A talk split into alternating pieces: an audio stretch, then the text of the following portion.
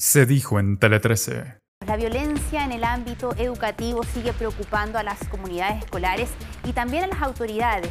Y es un fenómeno que se puede abordar desde distintas disciplinas. Una de ellas es la neurociencia, como lo ha hecho nuestro siguiente entrevistado.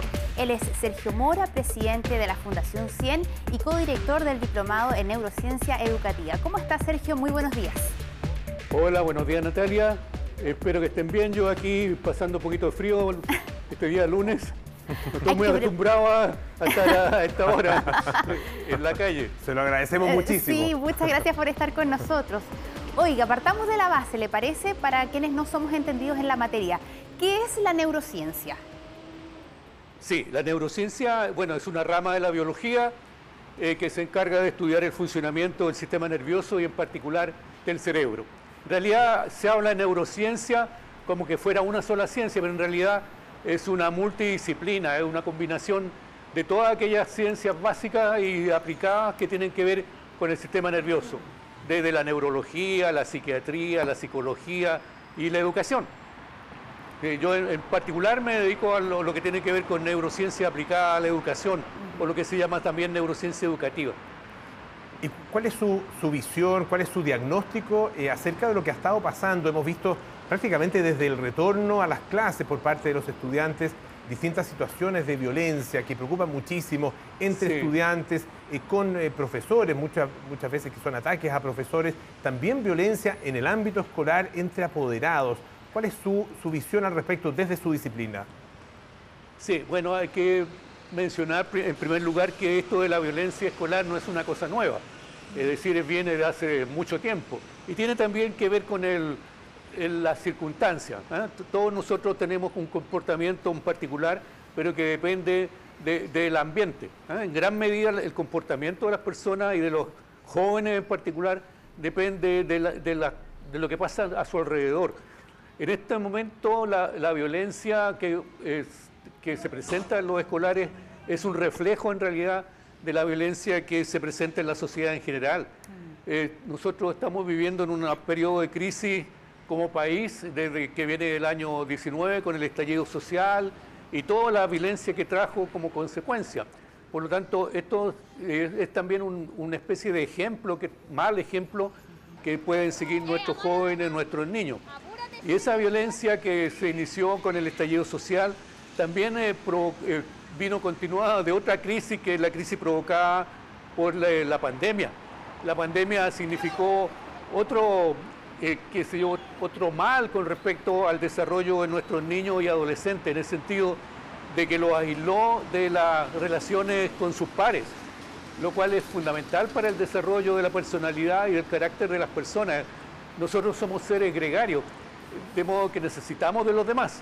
Por lo tanto, el hecho de que los niños y los jóvenes estuvieran aislados socialmente, sin poder, sin poder tener eh, relaciones sociales con sus pares, eso también ha provocado que, eh, que, eh, que hayan cambios en su comportamiento.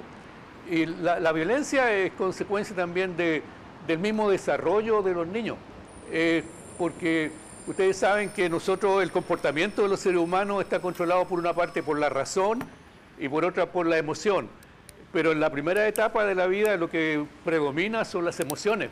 Y los niños y también los adolescentes tienen una tendencia a guiarse más por los impulsos emocionales sin que todavía se haya desarrollado la parte racional de nuestro cerebro.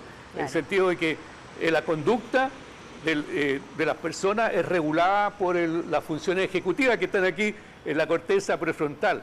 Pero resulta que los, los niños y los adolescentes todavía no tienen desarrollada esa parte reflexiva o de autorregulación que constituyen las funciones ejecutivas del cerebro. Y por lo tanto se guían fundamentalmente por impulso, ¿ah? por Ahora- impulsos emocionales. Claro. Ahora, Sergio, lo que usted ha hecho es principalmente un diagnóstico y explicarnos de qué se trata la neurociencia. La pregunta del millón es cómo abordamos este problema que ya está, eh, es evidente que está siendo un problema a lo largo y ancho del país. ¿Cómo se aborda desde la neurociencia? Claro. Eh, bueno, primero eh, hay que... la neurociencia lo que trata de, incorporar es la idea de que tenemos que conocernos mejor. ¿ah? Y la mejor manera de conocernos a nosotros mismos es conocer cómo funciona nuestro cerebro. porque conociendo a nuestro cerebro, entonces podemos sacarle mejor partido y también cuidarlo mejor. ¿ah? Ahora, este asunto de, la, violencia eh, en, los jóvenes eh, tiene un origen que, tiene que ver con el desarrollo, ¿ah? Con el desarrollo de nuestro sistema nervioso y, el desarrollo de la, de la inteligencia emocional, ¿ah? de las habilidades emocionales.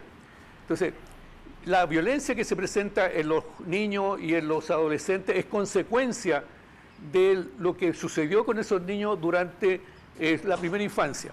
¿ah? Lo que nosotros somos como adultos, como particularmente los adolescentes, depende de cuáles fueron los cuidados maternos. Eh, quiero decir, durante el embarazo de, la madre de estos niños y después los primeros tres años de, la educación. O sea, cualquier cosa que pase ahí, eh, estar sometido a un estrés constante, al maltrato, al abandono, hace que el cerebro de esos niños se vaya desarrollando de una manera diferente y que fundamentalmente se provoca un retraso del desarrollo de las funciones ejecutivas. ¿Me explico? En el sentido de que estos niños van a, van a tener menos posibilidades de controlarse a sí mismos, porque cuando hablamos de función ejecutiva estamos hablando del control inhibitorio de las emociones. O sea, nosotros para poder actuar en forma racional, inteligente, tenemos que controlar nuestras emociones. Eso por una parte. Y también eh, dentro de la función ejecutiva está la flexibilidad eh, cognitiva, en el sentido de, poder eh, enfocar un problema de diferentes ángulos, lo cual todavía los jóvenes no lo pueden hacer. Y esto porque les permite también tomar buenas decisiones. Y los, jóvenes generalmente, como están guiados más por el impulso emocional, por el deseo de tener una, recompensa inmediata, no reflexionan y, no, no, dimensionan el riesgo que corren. Y, sabemos que los jóvenes están muy inclinados a, a, las conductas de riesgo. Y dentro de esas conductas de riesgo está justamente la violencia. Porque y además también asociado a otros factores, porque generalmente estos niños también tienen problemas de aprendizaje y se presenta el fracaso escolar y de repente también la pérdida de motivación con respecto a su futuro. Son niños que, que piensan que no, que no tienen eh, un, propósito en su vida. Por tanto, la pérdida de la motivación, lo que se llama motivación vital, hace que se orienten a estas conductas de riesgo como es la violencia y también a otras conductas asociadas como el consumo de drogas. Les queremos agradecer muchísimo a Sergio Mora por eh, todos estos antecedentes. Muchísimas gracias. Gracias también por soportar el frío de, esta mañana. De, cortar la, transmisión, me gustaría, eh, como director de la Fundación Cien Cultura y Ciudad, eh, resaltar la importancia que tiene la educación tanto de los profesores como de los padres, justamente en lo que se refiere al conocimiento del desarrollo emocional de los niños.